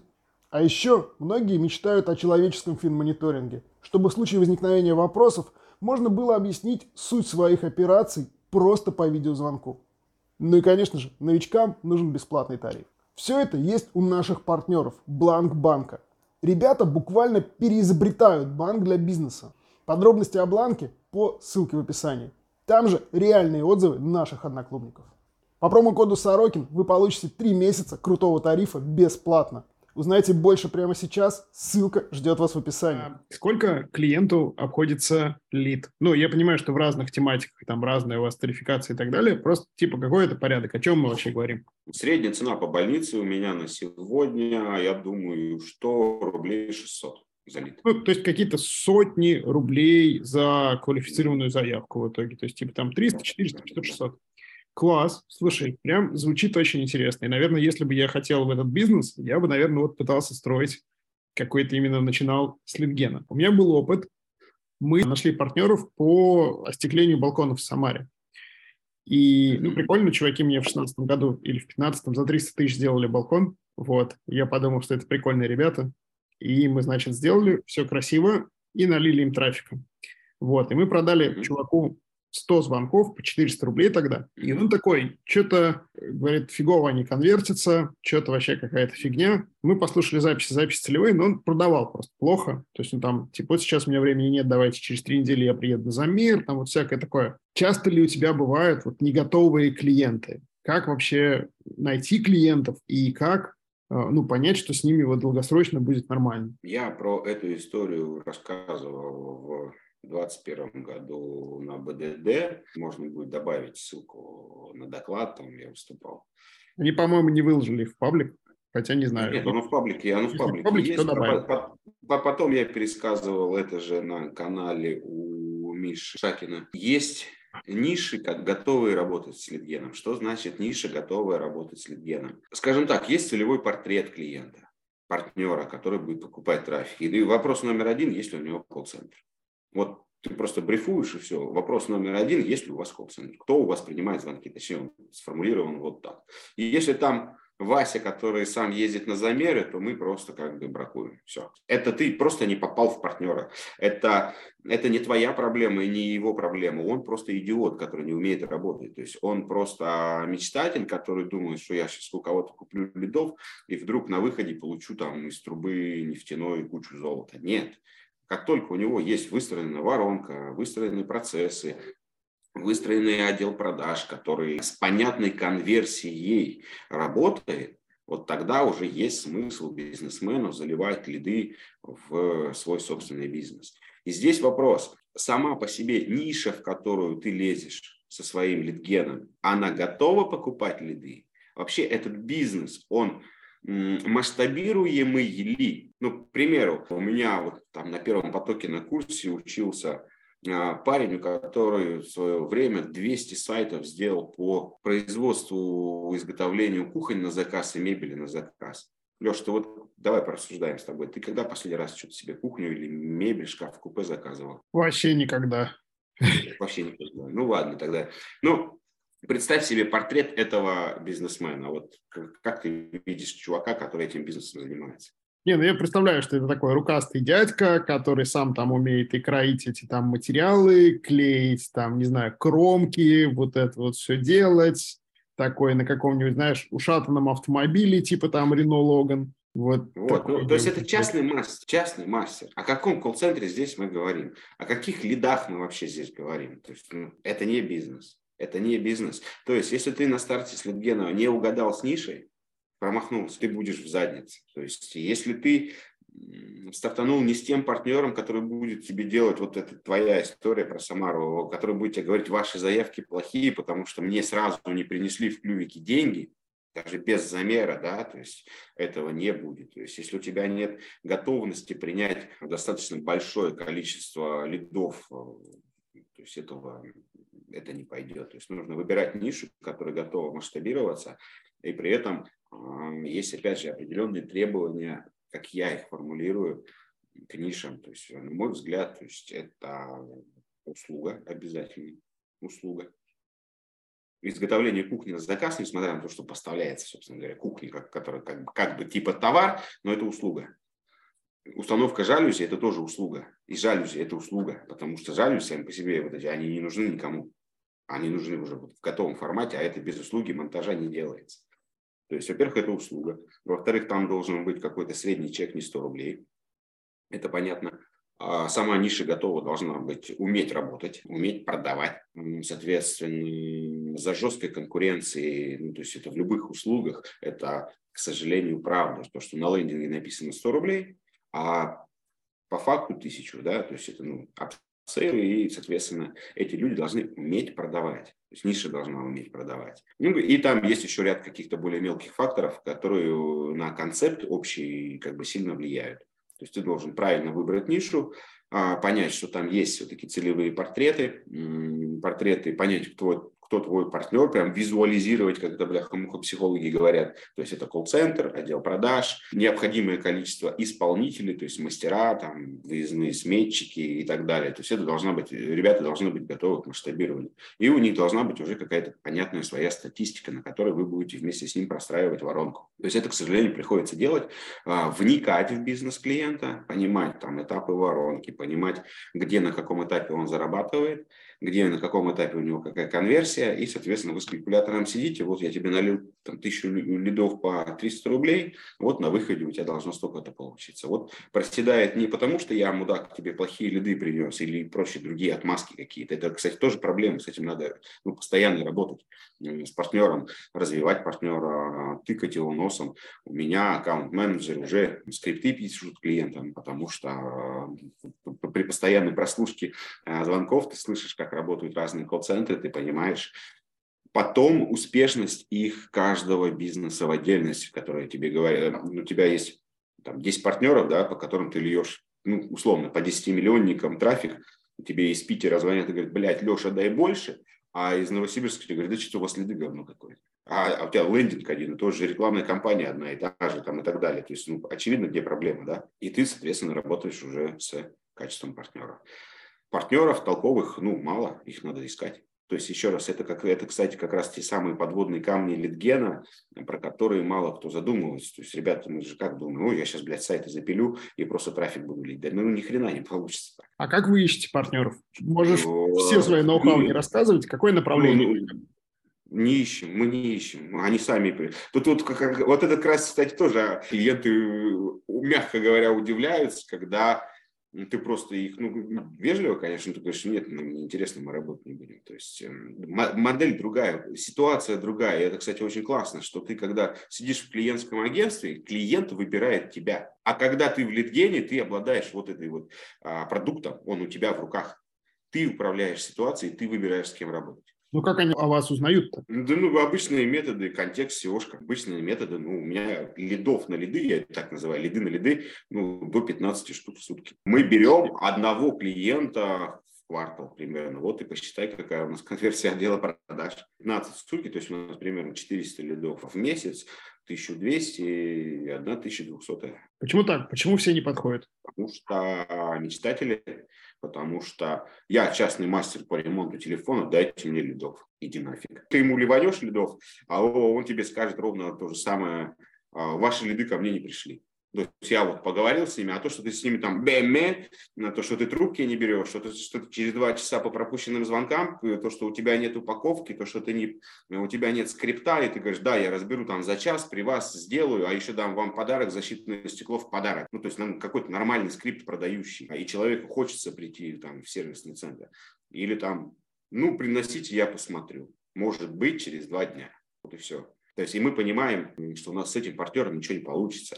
А так как мы ну, то есть даже сетку раскатать, это, ну, там, грубо говоря, там, вот, у нас очень легкая CMS-система, там, на чистом HTML лендинги в итоге получаются. Это там низкая нагрузка, высокая, низкая нагрузка на сервера, высокая скорость развертывания, но это все равно время, время работы одного там прогера условно, там, пусть стоит 3000 рублей в, час, а, в день ты за день раскатываешь сетку, тебе потом подключать директолога, заливануть деньги директ, открутить, куча телодвижений, и мы понимаем, что нам там одноразовый клиент не нужен. Мы экспериментировали, мы понимали, что нам нужно расти, и, собственно говоря, мы готовы там, к масштабированию в какой-то момент. И у меня просто есть отдельные таблицы покрытия, а, ну, например, там, по сегменту такому-то ниш, присутствие по городам. То есть такая карта покрытия, да, скажем так. То есть есть там города, где у нас нет партнеров, и мы бы хотели, чтобы мы туда зашли. Или, например, у нас там уже есть сайты, а партнера нет. Такие есть города.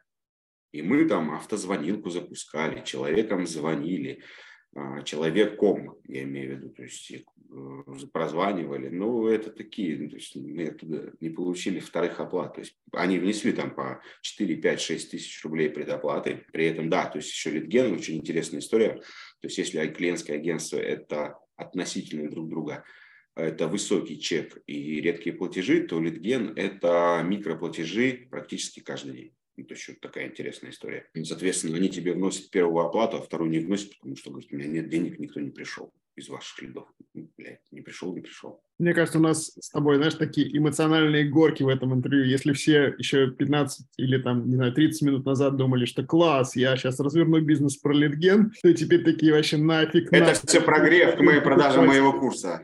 Да, да, да. А, и как раз следующий вопрос у меня. Расскажи, пожалуйста, про свой курс. Я, вот честно, когда мы планировали это интервью, даже не знал, что у тебя есть курс про литген. Ну, он есть. То есть я его, ну, два потока сделал, точнее, сделал один поток полностью, второй поток мы должны были завершить перед Новым годом, но мы такой скомканный немножко график получился, и я перенес урок. Вот как раз сегодня мы завершаем второй поток. Может быть, будет третий, я пока не знаю.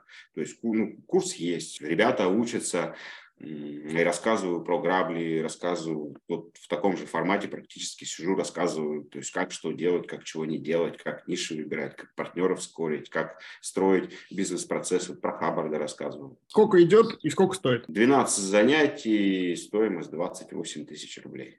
Давай какую-нибудь скидочку сделаем для тех, кто внутри нашего клуба. Напишите мне, дам скидку 5 тысяч рублей на курс. Вот, класс. Первое, я не профессиональный инфо-цыганин, то есть э, у меня нет там гэт-курса, автоворонок, вот этих всех херовин. То есть я просто объявил поток, да, я там что-то стараюсь сделать, чтобы а, больше продать, потому что бизнесом же мы занимаемся, да, но это такое для меня занятие больше для тренировки, для развития отношений с рынком, для развития вообще, в принципе, лидогенерации как направления бизнеса, для развития рынка лидогенерации. Соответственно, очень интересные ребята приходят, то есть и в, в основном это, вот если про портрет, это владелец агентства, который замудохался, который хочет что-то другое.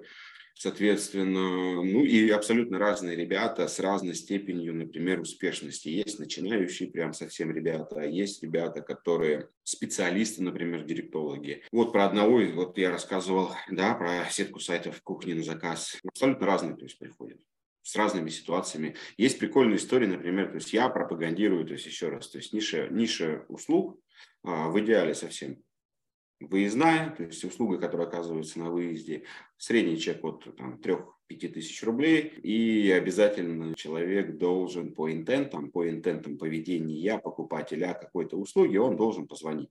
Позвонить, потому что мы его должны зафиксировать, лид сам по себе. То есть, а, а он не должен прийти в сервисный центр самостоятельно. То есть в нише ремонта техники, она тема прикольная, что человек всегда звонит, у него всегда первый вопрос, а у вас есть ли стекло на мой там iPhone 13 в наличии прямо сейчас, потому что интент сделать быстро, то есть основной. И он всегда звонит и спрашивает, есть ли в наличии запчасть. Таким образом мы его фиксируем, несмотря на то, что потом он идет все равно в сервисный центр. Ну, то есть есть э, определенные параметры, есть определенные грабли, на которые ребята наступают. Но опять же, то есть я пропагандирую, то есть первое, масштабируемой с ним ниши, она должна быть в каждом гео, то есть мы должны легко всегда находить и менять партнеров. А при этом есть обратные абсолютные истории, когда ребята садятся, во-первых, на B2B, берут какой-то завод по производству какой-то хрени, там, я не знаю, железяк каких-нибудь, и начинают его качать, то есть выстраивать лидогенерацию на конкретный бизнес. Доходят до неплохих результатов, там типа 200-300 тысяч рублей доходности с одного партнера, это, то есть, ну, человеку с какой-то семьей, ну, это нормальные деньги, можно уехать и в Таиланд, и там спокойно жить, ну, то есть это ну, хорошие, адекватные деньги. И вот они приходят, говорят, а что нужно дальше делать? Ну, другой ниши заниматься, там, другого партнера искать, потому что здесь уже как бы потолок. И на нишах, про которые я говорю, не лезьте туда, тоже можно зарабатывать. Все зависит от твоих каких-то конкретных целей. Я уже про цели свои говорил, да, то, что это как бы большие деньги. А, поэтому я и строю литген в нишах, которые быстро много масштабируются, в которых много денег. Но у каждого свои желания. Есть Витя Строев, который занимается там сайтами в аренду, живет где-то в деревне, катается на мотоцикле и кайфует от своей жизни. Ему тех денег, которые он зарабатывает, достаточно, и ему важно, чтобы ему просто мозги а, не делали вовремя. Ну, то есть и все. Каждому свое, то есть кто-то где-то своими целями, задачами оперирует. Отлично, спасибо. Давай еще ненадолго вернемся к SEO-агентству. Я думаю, что многих этот бизнес все-таки привлекает. А расскажи, пожалуйста, как у вас сейчас устроен сам продукт? Потому что за последние годы, и вот особенно в прошлом году, я прям наблюдаю такую эволюцию. То есть если раньше все брали тупо абонентку, ну типа там ты нам платишь 50 тысяч, а мы делаем все красиво, и как бы не надо вникать, что там внутри, то сейчас очень многие, если не сказать почти все, перешли к продаже часов когда ты говоришь, что вот типа а, у нас стоит 2000 час, мы тебе отгрузим за твои 50 тысяч 25 часов и за каждый час от, а, отчитаемся. Как у вас это? Часы, а, причем часы, во-первых, то есть мы не SEO-агентство, во-первых. Из-за, то есть первое, а, из-за как раз из-за того, что я хочу много денег, то есть я вынужден был строить, грубо говоря, иметь спектр услуг, да, то есть важно. Мы и позиционируемся себя как агентство интернет-маркетинга, ни в коем случае не SEO-компания. Более того, SEO, по-моему, в прошлом году наконец-то стало меньше 50% выручки. Я могу посмотреть прямо сейчас, если это прям интересно, но неинтересно, да. Мне тоже, в самом деле, потому что я не знаю. То есть, если бы я знал, значит, мне было бы интересно, да. То есть, наконец-то, когда-то SEO стала меньше половины э, выручки агентства. Это раз. Мы, что мы делаем? То есть мы делаем SEO, у нас э, неплохой отдел копирайтинга, у нас э, неплохой SMM, у нас крутой крауд и серм. Мы иногда делаем какую-то разработку, по большей части привлекая подрядчиков. Что-то мы мелкое, там типа лендосы под контекст на, тильде можем и сами соврать. По сути, все. То есть вот, вот полноценной разработки нет. То есть мы с этим закончили историю. То есть да, мы все равно делаем сайты, то есть, но это прям точечные какие-то заказы под понятных клиентов, понятны, с понятными ТЗшками и так далее, с понятными ожиданиями клиента. Продаем мы часы, при этом мы прода- выносим все за рамки часов. То есть если раньше, там, 5-7 лет назад мы там говорили 50 тысяч абонентов, и все all-inclusive, то сейчас нет. То есть сейчас 25 часов, плюс десятку нам накиньте контент, плюс отдельно заплатите в Миролинкс, отдельно заплатите вот по этому счету нам за крау, потому что нужны ссылки. То есть мы все выносим. Таким образом, кстати, ну, с точки зрения развития бизнеса агентства, это площадка под апсейлы аккаунт-менеджеров и под их дополнительную мотивацию. То есть задача аккаунт-менеджеров не вести клиента не обслуживать, а поднимать средний чек. То есть мы же все-таки про свой бизнес говорим, да, и основная задача аккаунт-менеджера – это расширять свою делянку. И у нас есть прикольные там всяческие кейсы, типа клиент зашел на SEO-шку за 40 тысяч рублей, ну, не вышел, да, но сегодня там по нему общий чек 400 тысяч, ну, классная работа аккаунт-менеджера.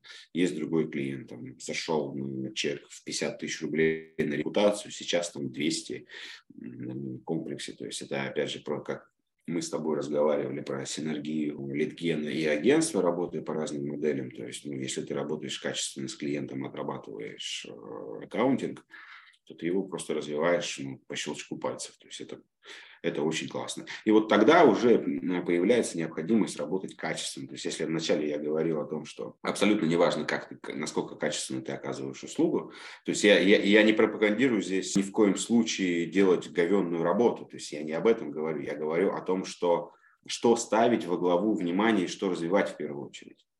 А и вот, и вот тут уже появляется необходимость, конечно же, качественной работы производства всего.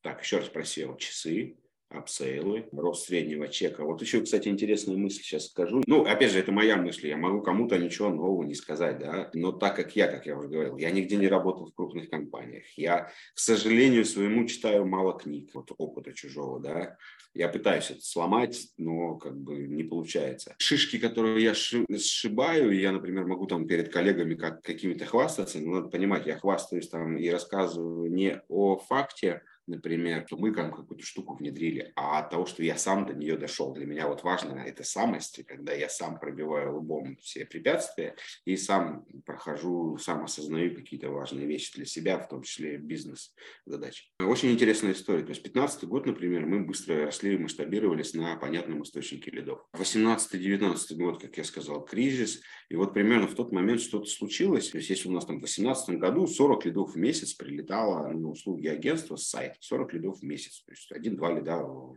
рабочий день. Этого было достаточно для того, чтобы продавать э, на новых продаж порядка 300 тысяч рублей. И мы всегда так считали, что если мы на 300 продаем, то мы растем примерно на 100-150 в месяц к оборотке.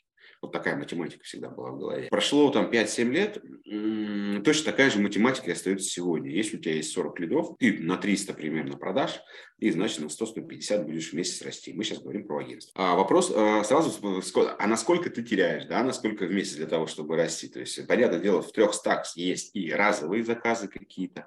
То есть мы выступаем подрядчиками у SEO-компаний, например, по части крауда, например, агентство Кайт – достаточно крутое и известное в Рунете, у нас заказывала ссылки под крауд, и буржуйские, и местные рунетовские, и прям говорят, вы лучшее агентство по крауду, например, в Рунете. То есть нам удалось отстроить эти процессы. Э, так вот, лидов перестало быть, их вообще нет, нет лидов. Вот весь прошлый год мы жили в состоянии, когда нет лидов входящих, а контекст не окупается, и он не окупится никогда. То есть это как бы нужно понимать в услугах маркетинга. Что делать? Строить другие воронки. Строить другие воронки, качать личный бренд, причем желательно качать разных людей из агентства, то есть иметь агентство, иметь команду, иметь команду, в которую ты веришь, что они тебя не кинут, а я имею в виду не уйдут, ты там, ну, я не знаю, качаешь роль, личный бренд, профиль, портрет перед аудиторией, перед всем бизнесом, перед рынком, например, руководителя отдела SMM, а он у тебя уходит, да, ну нифига себе. То есть это, ну, во-первых, нужно решиться, это нужно договориться, это нужно как-то обезопасить себя,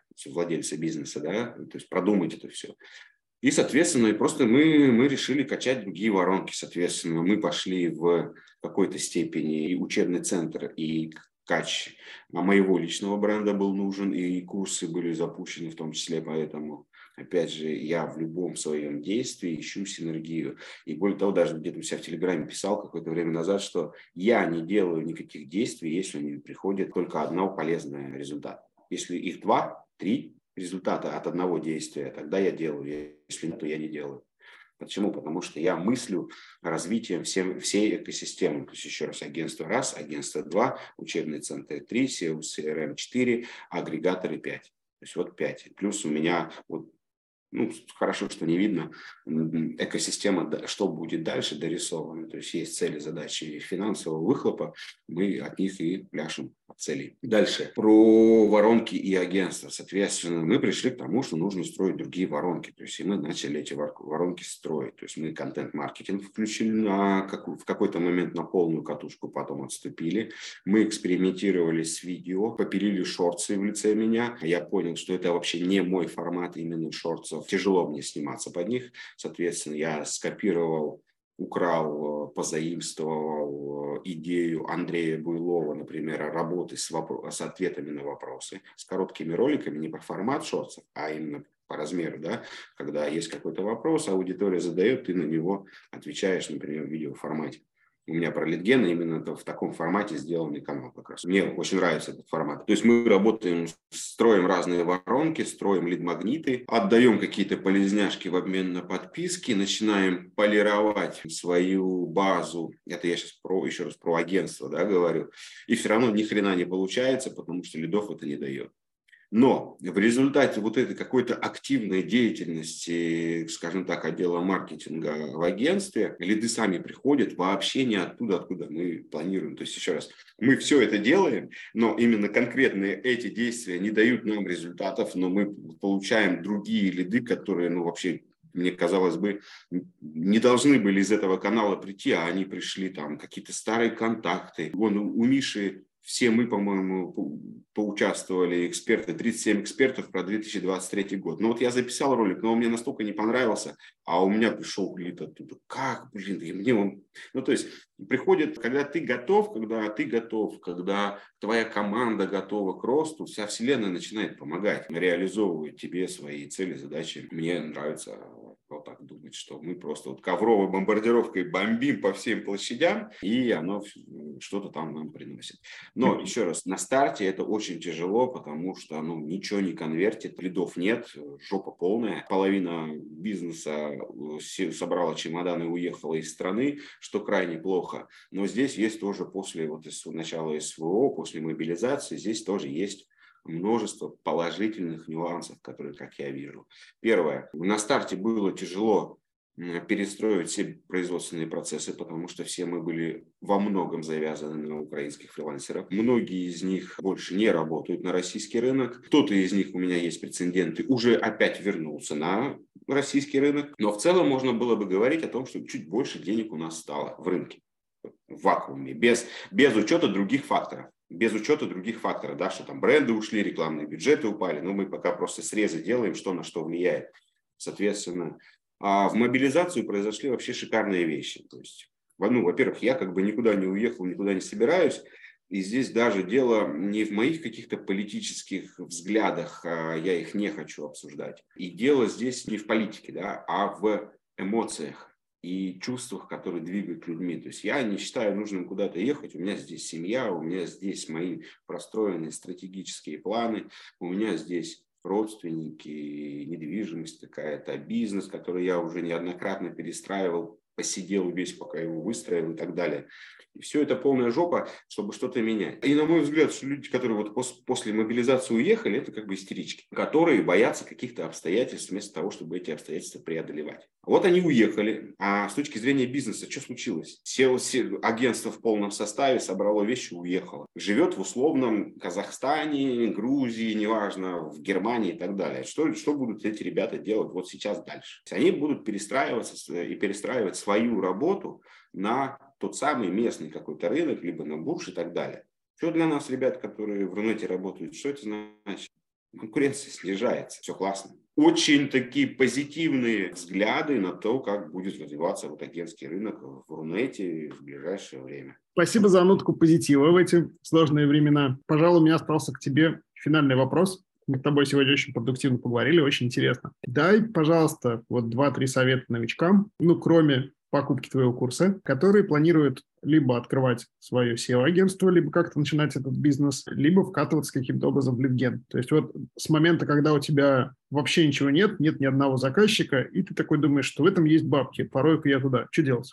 нишеваться, в любом случае и в агентстве, и в лидгене нишеваться, брать первого клиента и масштабироваться и качать личный бренд. Именно четко в нише то есть я самый крутой в нише строительства лестниц, например. Я могу лить SEO, могу лить трафик, делать продукты, то есть, которые можно будет потом тиражировать и продавать.